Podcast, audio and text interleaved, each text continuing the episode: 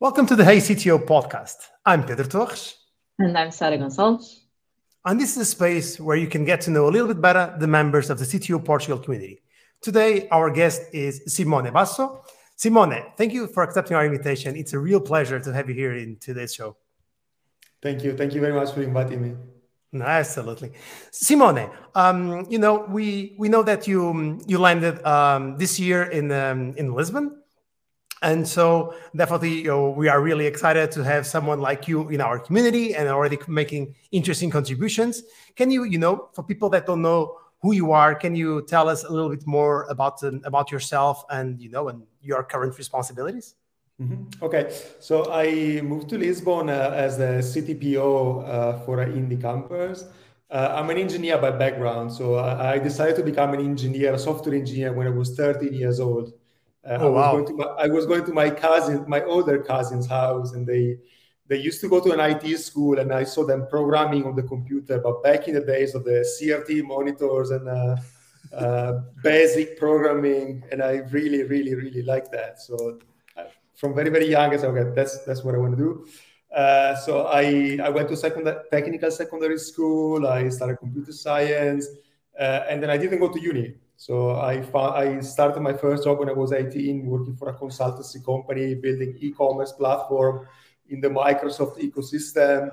Uh, 18, 19, I was working for like a telecom, uh, big big corporation building e-commerce website. I had no idea what I was doing, but that's what I so so I, I did that for like six, seven years in Italy. Uh, so e-commerce, content management systems, and then I was quite tired of traveling all around Italy. Uh, I bought my first suit and tie when I was uh, 19 to, to, oh, wow. to, to, go to my first client, and I was very tired of it. So I said, "Screw it, I'm moving," and I moved to London. Right, so. Uh, I moved to London. I found a job through a former colleague of mine that had just moved to London a couple of months before, mm-hmm. Uh, working for a. I was doing like a email marketing for Manchester United and uh, like some very big Super clients. Cool. I was working in a very, very small company. But even then, I realized after two, three months that I was doing very basic stuff. My English was very, very, very, very shit. Very shit. Uh, I could barely communicate. So part of the package mm. they were paying for me to learn English. That's why it was quite appealing moving to London, learning English. Uh, I was there for like uh, six months and then I realized that the technical challenge wasn't interesting enough for me. It was pretty basic to build uh, email uh, email campaigns. Uh, and then I met a very young entrepreneur. So he raised money through the Fleming family. The Fleming family is the one that owns the James Bond brand. Uh, uh, he raised money uh-huh. through them, and we started to build social network verticals for. we built one for pregnant women so all the cycle from before you decide to get pregnant to the um, maternity and the few years after uh, it was an all content management system with community forum and all that stuff uh, that was sold to mothercare which is like one of the biggest uh, brands in terms of uh, kids kids clothes and, and and so on. Then we built another one around book lovers. So back in the days uh, uh, there were a couple of these startups, and we were trying to build a. It was it was called Book Army, so it was another vertical on uh, book reading, sharing knowledge around books, and, uh, and oh, stuff. Wow. And that was sold to HarperCollins. So I went to work for HarperCollins for a couple of years uh, following the project. Then I got bored. Uh, then, then, I ended up working on a, for a, uh, one of the largest uh, um, is um, re, um, house renting and selling mm-hmm. portals in the UK. So uh, find the property in prime location. So I was there for a few years. We built intelligence software for estate agents to uh, manage their stock and manage their inventory, understand what property that they wanted to, to do. Then uh, they got bought by Zoopla, so I was made redundant. Happily made redundant. I was about to leave, so I, I I, I, was actually in Japan back then. My wife is Japanese, so I was in Japan. Oh wow! When I was in Japan, I got told, okay, maybe you can accept voluntary redundancy, and we pay you three, four months to do nothing. Okay, I'll take it. Uh, and, and, then I and then I joined Just Eat. So Just Eat to me was uh, really the first big uh, small startup that really made it big. So I joined Just Eat when the tech team was about 50 people. When I left six years after, I was managing a team of about 200 people in between engineering and product. That was a huge growth. Uh, the tech team was like 550 people uh, wow. six years after. So hyper growth. We went from being everybody in a small office in uh, in a London building to have engineering team in Australia, Canada, uh, Ukraine, couple of locations in the UK massive learning. I think it, it, it, was super intense, but it was super fun, massive learning. Uh, then I got tired of that as well. I was there for six years. I think six years in a company in tech is quite a long time. It is. Uh, and I moved to Berlin to work for another marketplace for uh, uh tools and, uh, and activities. It's called Get Your Guide. It's like one of the largest marketplaces uh, for tools and activities in the world and then I was in charge of the marketplace product development, so the consumer experience and the um, uh, supplier experience, the APIs, the catalog, and mm-hmm. stuff. Uh, and then I got tired of that as well after three years, and I moved to Portugal. and now here I am uh, working wow. for Indie Campers. Um, maybe maybe I can tell you a little bit about Indie Campers. Sure, uh, absolutely. We would love to yeah. know a little bit more. So, uh, Indie Campers is a Portuguese company. It was created about eight years ago by uh, a guy from Porto. He was traveling in Australia and he saw a lot of this road trip uh, thing happening in campervan. So when he came back, he decided to kind of replicate uh, the thing. So he started he started building his own camper campervan. So he started by building his own campervans. Uh, he started building two or three and the company scale. And eight years after, we have about uh, I think 2,000 camper campervan that we own and manage uh, throughout all of Europe. We opened a depot in the US a couple of months ago. Um, yeah, so very interesting stuff. In 2021, we started to do a marketplace as well. Uh, so if you have your own RV, you can rent it out to our platform. Uh, we started to sell RVs as well because, like any rental company, you buy the cars, you rent the cars, you sell the cars. Part of the business model. Uh, and as you can see on our website, we have a section where we are helping people with road trips. Uh, I think one of the hardest thing for a uh, on your first road trip in a in a foreign country or a foreign city is actually where do I go? What do I do? What are the cool things to do? So that is what we're trying to mm-hmm. build up as well. Uh, I joined as CTPO, so uh, the team now is about 25 people. It was half the size uh, roughly when I joined. We're trying to double. We, are trying to get to about 50 people as fast as people. possible. Not because I'm crazy and I like hiring people. I think it's actually super, super, super tough hiring people. Indeed. Uh, but because we have lots of products to build, so mm-hmm. we want to try and move fast, and we need a be more firepower to, to people who want to build. Sure. Wow, that's quite a journey. I got. I was trying to make a list on my head about so many scopes that you already worked on. I'm I'm impressed. And I, but on my head, I have a question. What drives you like to find the next opportunity? Like mm-hmm. from just eat to indie campers, it's like different scopes, and even the others that you worked before what is i already understood that you don't want to feel bored and tired. A pattern but, definitely a pattern. Yeah that's a pattern. But i question how what's the drive behind mm, yeah that's the company i i, I think I, i'm feeling that it's my i will have an opportunity nice opportunity there. So there are a couple of characteristics of companies that i really like. So one is uh, i really like founder-led companies I think Indie Campers is one. I think uh, Get Your Guide was definitely one. Uh, Just Eat was not one anymore, but the CEO we had back then felt like actually he was employee number one in the UK. The company was a is a Danish company, Just Eat, born in Denmark, but then it really exploded in the US. And the CEO when I joined was the first guy that joined as a sales guy in in the in the UK. Sorry, not the US. Uh, so I like that because. Uh, it brings a different level of understanding about the market, the market opportunities, the, the vision, uh, the mission, the goals. Uh, to me, that is very, very important.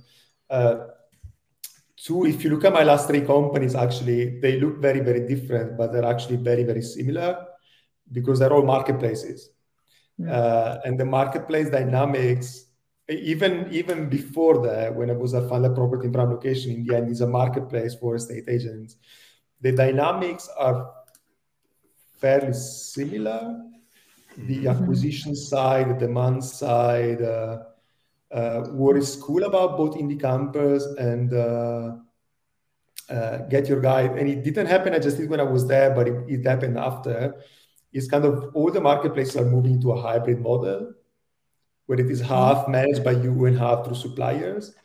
So Indie Campers, as that model, we have our own brands, but we're also marketplace. Get Your Guide, we start, in the last year I was there, we started with Get Your Guide Originals, which were walking tours operated by us mm-hmm. uh, or very close partners in the top destination, and top cities. Mm. Uh, and for Just Eat is like the hybrid model of doing your own delivery versus having restaurant doing their own deliveries. Mm-hmm. I think mm-hmm. the Deliveroo took it to a very different level because they even had their own kitchens. So that is really like a the super integrated vertical model and hybrid. Yeah. no, for sure. That is what is fun about marketplaces. Yeah, interesting. and tell me one thing. So you were in in Italy. That from Italy you moved to London. From London you moved to Berlin. From Berlin you moved to Lisbon. So here's the thing. So did you choose a place to move and search for an opportunity on that specific place? Or were you driven more for the opportunity and then you say hey guess what? We are moving to sydney and so you go. So what was kind of you know the the main driver behind moving uh, to different countries? I actually flew to sydney when i was at just eat because uh, oh. there was an interesting there was an interesting opportunity over there so i went and checked what, what was happening there. But no, I, to London I moved because uh, London was interesting as a as a city. I mean, I come from a very small village in uh, in Italy. Three thousand people. Uh, I don't call my friend. I go to the bar. Like there is a very different way of, uh, of of living, and I wanted to try something different. So London, I really it was a bit of an opportunistic move as well because I knew someone that was working in the same company that I was joining. Okay. So I, I, was 24, I think, when I moved to London. I I, I knew I was a baby. Like uh,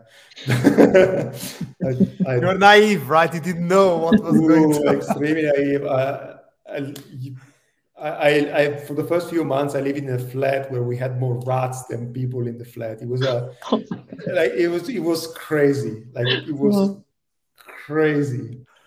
Uh, then, then, I grew up. So then I grew up. Berlin, I moved to Berlin because, uh, because of the opportunity. So okay. I, when I, I, decided to leave London a little bit because uh, I was tired of commuting. It was, this was pre-pandemic I uh, was very tired of commuting in and out of London.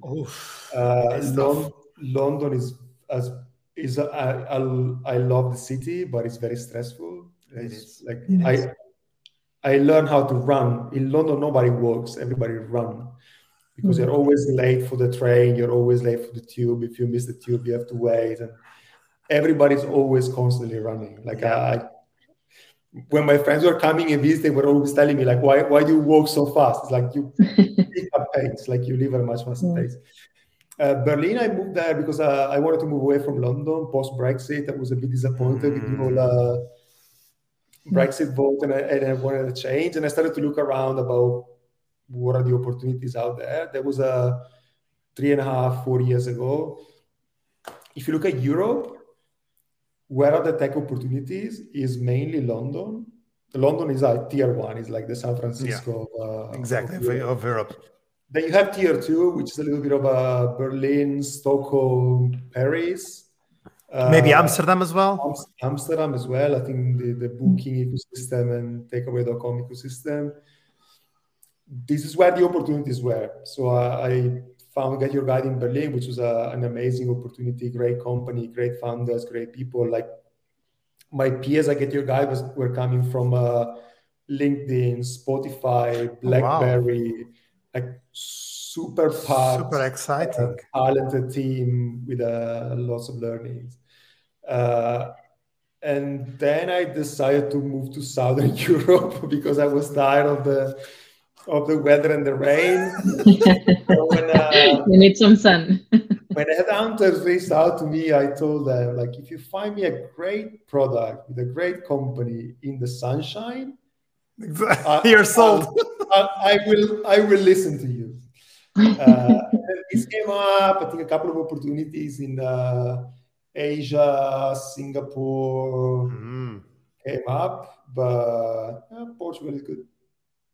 No, and, and since you're right, your wife is Japanese, APAC would also make a lot of sense because of that, for sure. No, yeah. I see your point. No, very interesting. Wow. You are on the right place. We have sunshine here. That's for sure. uh, I, I, was in Caparica on the weekend. You know, I was still ah. in, in uh, shirt and uh, and when the sun is out, it's amazing. So. Yeah, still November when we still have. no, for sure. When I look at the pictures from Instagram from my Berlin colleagues, uh, I definitely do not regret moving. yeah. And well, going back a little bit about your your journey. So, in some point on time, you had to step uh, step away from like a developer or a more individual contributor, right, to a role of leadership. Do you remember how it was yeah. that transition, challenges, uh, fears? I think uh, when I was younger, I was so naive. I think it, it happened so gradually that I almost didn't notice it, right? So this happened maybe when I was a funded property, funded property provocation, but even before that, I started to get into hiring a little bit. Uh, the, it was more of a technical leadership role that then gradually over the year became a management role. I think uh, it's very, leadership is very, very different from management. You don't need to be a manager to be a leader. Uh, so I, I, think the real big difference was when I moved to Just Eat.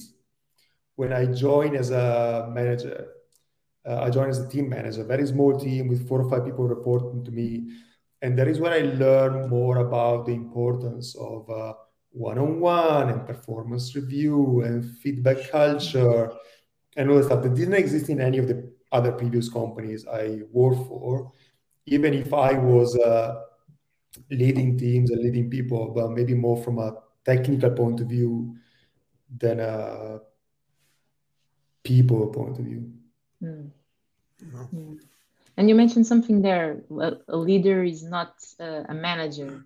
What are the mm-hmm. biggest differences for, yeah. your point so, of view? the, the dual career track in technology is the classic individual contributor and the management path, right? Mm-hmm. So yeah. up until you get to a senior engineer, you are still on somewhere in the middle. Then at mm-hmm. some point, you need to make up your mind on do you want to move down like a staff principal level uh, contribution, where I think you become more of a project manager, technical project manager to a mm. degree, mm-hmm. because uh, you are you have you you're taking on more responsibility and you have impact on a larger number of people and parts of the company mm-hmm. and then you're leading but to lead you need to be the organizer you need to be the one that creates and set the direction and, and create the clarity and the plan and goes down ask the question you don't need to be a manager to do that the management part is uh, when you start caring about people uh, there is a lot of uh, responsibility in terms of delivery, making sure that your team is delivering. Uh, but it's less, it's less about creating the plan, it's about more making sure that the plan gets delivered. Yeah. Uh, and then the people, people, people, people, uh, making sure that they're getting feedback, that you understand how people want to grow, making sure that you're matching what they expect and what you expect from them. Mm-hmm. Uh, very often there is a misalignment, and when there is a misalignment, is you should very openly talk about it because if you talk, you either decide to part ways because the match isn't there, or you find a way to find a better match, which is more fruitful for both. Uh, is a lot less about the technical aspect; is a lot more about the people.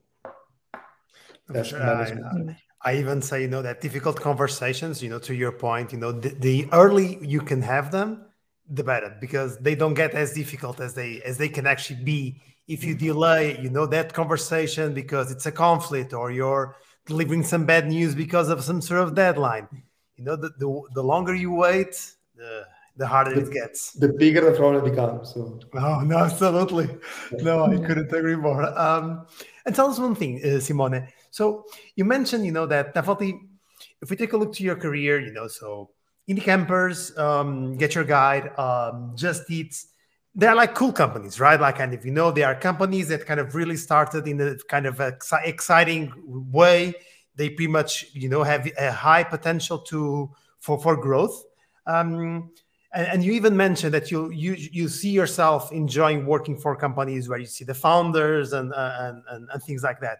Obviously, that's very very different from you know that good old enterprise company that definitely has some some some different challenges. So, do you see yourself one day working for a big enterprise? You know, the oracles of this life, so to speak, or you know you kind of you identified what you would call your your your own turf you know kind of where you thrive and you don't you don't have that curiosity to to explore that working for oracle is called retirement right? Maybe. Joking, joking aside. I think i think uh, what I like about the scale up and startup scale up is the buzz, is the opportunity to really create a big impact. Uh, and if you're smart, if you keep your eye open, uh, when companies are growing, there are always opportunities for you to grow inside the company, to learn new things, to learn from others. Uh, that is the coolest thing. I think, uh, and maybe I'm wrong because I actually have never worked for a very, very large company. I think it's one of the um, one day I might want to do it just to see if it is actually as boring as they say, or, or, or, or if I'm wrong. Uh, but I would like to work for a Google or for a, I, maybe I would go more for a more modern tech company than Oracle, but I would like to see how okay. it is done inside because uh, I think uh, if, I, if you look at Microsoft, especially in the last few years, they've been soaking up huge amount of talent huge amount of talent. You see super well respected people that are joining these larger companies. These are not crazy people. Like the, the, these are people that are creating frameworks used by millions of people, and they might be a bit slower because they need to be a bit slower because they cannot take uh, as much risk when you're creating something that is used by billions of people. And the impact is maybe harder for a single person to to influence, but the overall project you're working on has an impact on uh, vast amount of people. So never say never. I don't. Maybe not the next move, but one day maybe. Yeah, I like that reflection about uh, that in a in a big company you, you, also continue to create a big impact of of course and the, it's just a different uh, maybe they are different challenges and um, once we talk, since we are talking here about big companies, small companies, you mentioned already sometimes that you, and, and I checked your LinkedIn, and you also mentioned that you were able, able to, to, to, to grow a team from 30 to 90. And uh, from the, the things that you are sharing, it seems that you already did that more than once. What were, how it, how it was that? What were the challenges? um, and the biggest le- lessons, for instance, that you took from one place to another? I think it's it's tough and it's getting even tougher. I think the, the market is absolutely crazy nowadays. Uh, what did I learn? I think uh, you need to have structure because you need to scale the process. Mm. So to to hire 10 people, you need to do a hundred, you need to interview a hundred people. Like you have a conversion of 10 to 1, probably even less for, for some mm. roles. So you kind of need to industrialize the process. And you need to make sure that you leverage the people that are the talent that is working with you to help you with the recruitment process. Mm. So you need to teach them what are the technical skills and what are the behavioral skills and how what question to ask and how you interpret the question the, the answer which is actually the hardest part asking the question is easy understanding mm-hmm. what is a good answer is actually the the, the complex you need to industrialize the process you need to have the clear steps you need to farm things out uh, you need to have a good talent acquisition team I think that this has been the toughest part. As I moved to Lisbon, I, I didn't have a recruiter working with me. I was I, I've been working with external recruitment agencies. Mm, okay. I've just hired uh, an HRBP, which is helping me with uh, managing the recruitment agencies and hiring uh, recruiters directly for us. Uh, it has been much slower than I was expecting, uh, and I needed a lot more help than I hoped I would. I think I find it especially difficult when you move from uh, one country to another or from one stack, technology stack to another, where you cannot leverage your network too much. Sure. Mm. Um, mm. Relocating uh, it's kind of a bizarre because uh, when you look at Lisbon, it is the number one city in the nomad list, uh, target list. Right? It looks yeah. like the entire world is moving to Lisbon. But then when, when you go out and source people from Northern Europe or from other countries, the vast majority of people reject because they don't want to move. So either I'm sourcing the wrong people or, the match isn't there, or people that are moving to Lisbon are actually working there remotely back from the companies in their home country.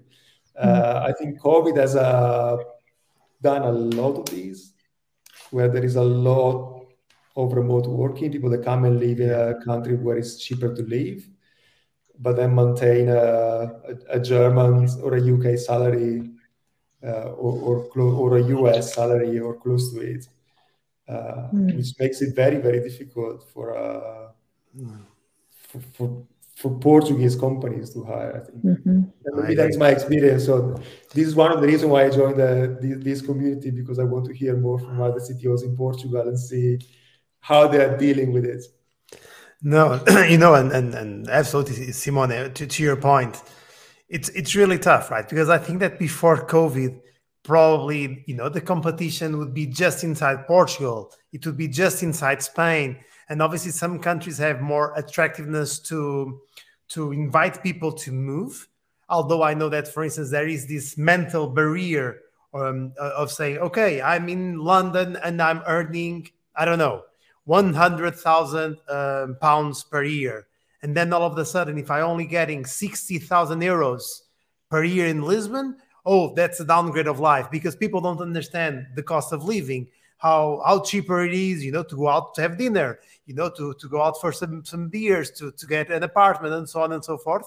So I think there is this kind of mental barrier of saying, oh my God, I'm going to earn less, you know, but just like I usually say, you know what you earn is what you have on your bank account it's not actually what it comes on your paycheck right? Because the paycheck can be whatever it is but at the end of the month what's left that's your earning right? That's what, what, you can actually what you say is what you say not what you earn. That's what it's Ex- no absolutely. And, and so i think that that's definitely one of the things. And now you know just like you said with covid you know you're in portugal and you can work for the united states. You can work for england. You can work you know for pretty much any country in the world. So I think that the competition got got much uh, much harder right now than it was.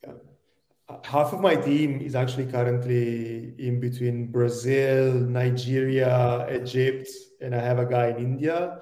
We I started to do a lot more sourcing in uh, uh, Africa. I think Africa is a gigantic talent pool for tech. Nigeria, Ghana, Kenya, mm-hmm. Turkey as well to a degree, in a very similar time zone to Europe. I believe yes. that like Brazil and South America will align to North America, so the US and Canada, but in terms of uh, time zone and salaries. Uh, and I think Africa is our our goal mine for uh, for talents because it is aligned to to Europe and as remote working, I think it works quite well. No, indeed, no, mm-hmm. for sure. And tell us one thing, Simone. You know, we can't we know we can't get you know get you um, you know getting get away without asking this question you know so you're right now you're responsible for engineering and for product. Mm-hmm. so pretty much you know i'm pretty sure that i don't know if you actually have two different hats you know one blue and one one red that you use one in the morning and one in the afternoon. Uh, but definitely there needs to be some interesting challenges around wearing two hats right? Yeah. So we always talk about this um, healthy tension between product and engineering, and you know, and that healthy discussion: should we ship more features? Should we address technical debt? And you know, in your position, you pretty much should have interesting discussions with yourself in front of a mirror. So tell us, tell us a little bit more about that conflict, you know, of, of those two roles. Yeah, I was about to give you the same analogy of me myself looking in the mirror and asking myself, "What are you? What are you doing?" Uh, I think what I what I'm noticing is uh, product is a lot more about aligning with the business? So I'm spending. I, have struggled for the first few months. Really, I mean, I, it's a new business. You need to understand what is happening. It sure. takes a little bit of time to understand what is what is important to, and what is not. I think as any founder at company, the founder is actually the CPO because uh, they have the vision, right? And uh, and it becomes the job of the top product person to take that vision, break it down, and then kind of find a way to prioritize it.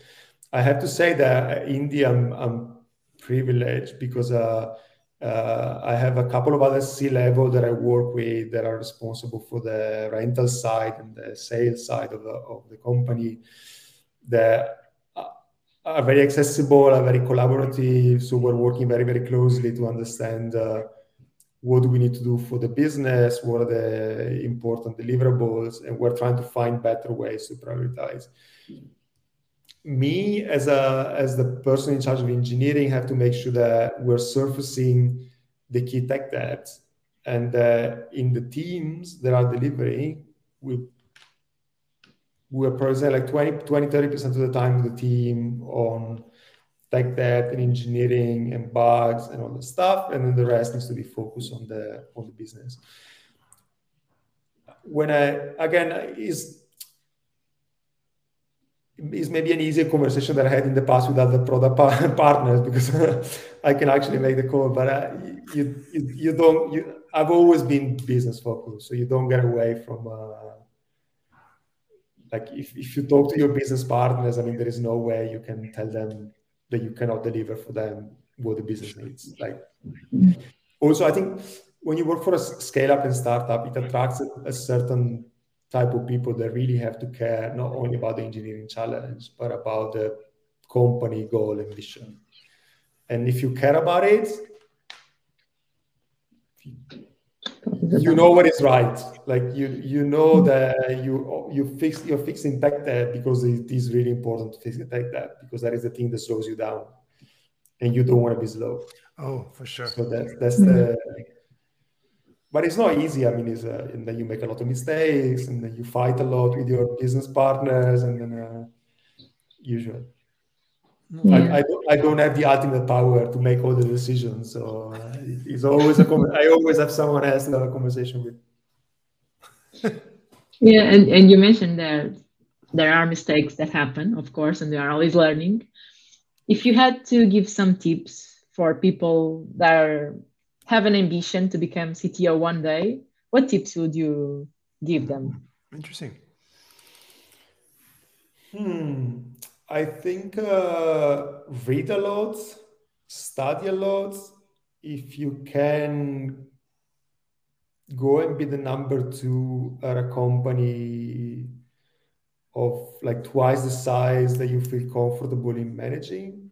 One of the reasons, I mean, I'll, I'll do my personal example. One of the reasons why I, although I, it was always in my goal to become a CTO, even when I was a Just I decided not to take a CTO job, but, but to go to uh, GetYourGuide as director of engineering because I wanted to try again at a certain scale in a different mm-hmm. environment to make sure that I really got it.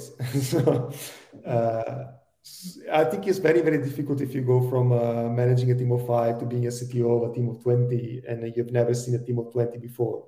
Oh, yeah. Uh, take your time take your time go through your experiences i i i learn by doing so i i, I I'm a very I didn't go to uni, right? So I don't have the, the, the academic background of you study and then you do it. I have the uh, pull up your sleeves, you do it, and then you do it again, and then you do it again. So Mm. It's the best way of learning, right? At, at, least what I what what you know. It's actually a funny thing that we we say here in Portugal. That is, you know, um, the people that know how to do it, they are working on the industry. The people that don't know how to do it, they are in university teaching others. you know, that's actually a say here in Portugal. Yeah. You know, so to be honest, you know, uh, I've I've already met like remarkable engineers that didn't go to to the university um, and and and they they are uh, they are pretty much world class, you know, and and mm-hmm. so I think that there is definitely a, a, a very strong bias thinking, oh no, you need to go to a great university to have your degree to be successful, and you know, and there there are actually fortunately there are plenty of people that actually can prove that at least that's not mandatory and not other ways to be successful, mm-hmm. which is great. Yep. Yeah, and I think it's all related with the mindset that people have. If you have a, a growth mindset and always be curious and wants to learn things, I think that's a, it. It's plays a big part of it. Absolutely, absolutely. Very well. Um, I think you know that it's time for us to to go to you know to to the to the two questions. I think, right, mm-hmm. Sara? Do you agree? Yeah, yeah. Let's go? go for the last two that are more personal and fun, so we can get to to know you a bit better. And uh, our first question is if you could have dinner with someone, anyone in the world, who would that person be? I think nowadays, for uh, every technical person, it, it, it, must be Elon Musk, right? I don't think uh, I don't you can pick anyone else. I, it's mandatory. Is is is nuts. Is is visionary he sells bullshit like no one else, but then he also delivers some of the bullshit that he sells. Uh, he's always late. I mean, it, it, if you look at Tesla, they're always behind on the on the. Yeah, next year we'll do uh, self-driving cars, and it's always a year after. Even the the the solar power tiles, the solar roof, mm-hmm. they're actually not even in the market what was presented three years ago because they were so ambitious with the goal that what they wanted to deliver is not deliverable with the current mm-hmm. technology. So they're now they're kind of actually installing normal uh, solar panels and they're basically selling the batteries. But the vision that he's got, the craziness, I, I want to sit down with him for hours listening about Mars. It doesn't make any sense, yet it does. Yet it does. I mean, yeah. someone that is so crazy to build rocket ships, to, it, it, it just I don't I, I don't see anyone else in the world being as crazy, as ambitious, and as uh, yeah. Yeah, it's a mind without limits. no, it is right because if, if, even if you think about you know Bill Gates, Steve Jobs, definitely they they you know they they are people that you know that they are parts of history. There's no way you can talk about you know uh, software engineering computers without talking about these two names. You know but within all that innovation it was within reach right? Like we are talking about making awesome computers with a, an operating system or having like phones with tons of stuff when everyone wanted the, the smallest possible phone. You know someone says oh no people want actually big phones with applications. Um, but you know again everything really kind of, you know, within our possibilities. So it was just about thinking different. Elon Musk is about just thinking crazy, right? Like, okay, we are just going to have, you know, vacations on Mars because I believe in that. It's like, what? and there you go, right? So it's it's yeah, it's out of the box. Or, yeah, I, I, I don't uh, I don't agree with everything he says. I I think is there is lots of stuff that is very very weird, but like is it, I mean, you cannot not want to have a chat with him. Like, uh, no, yeah, it must be fun for, for, for real. For so, last question. So here's the thing. So you're Italian. You know, so you're pretty much from the country of, I would risk to say, the most famous cuisine, or at least most famous dishes, right? Pizza, pasta, all of that. I don't think there is any sort of country that that don't appreciate Italian cuisine.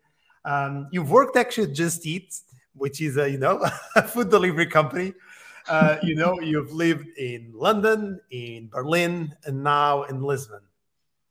You know, so from this, you know, Italian, Portuguese, German, and British, rate you know the food that you prefer and, and why? I'll throw, and I'll throw in that I have a Japanese wife. Uh, oh, so, ja, ja, Japanese. I actually, I, I, talking talking about food, I always consider like uh, philosophically Japanese cuisine very similar to Italian cuisine oh, because it okay. is very simple food.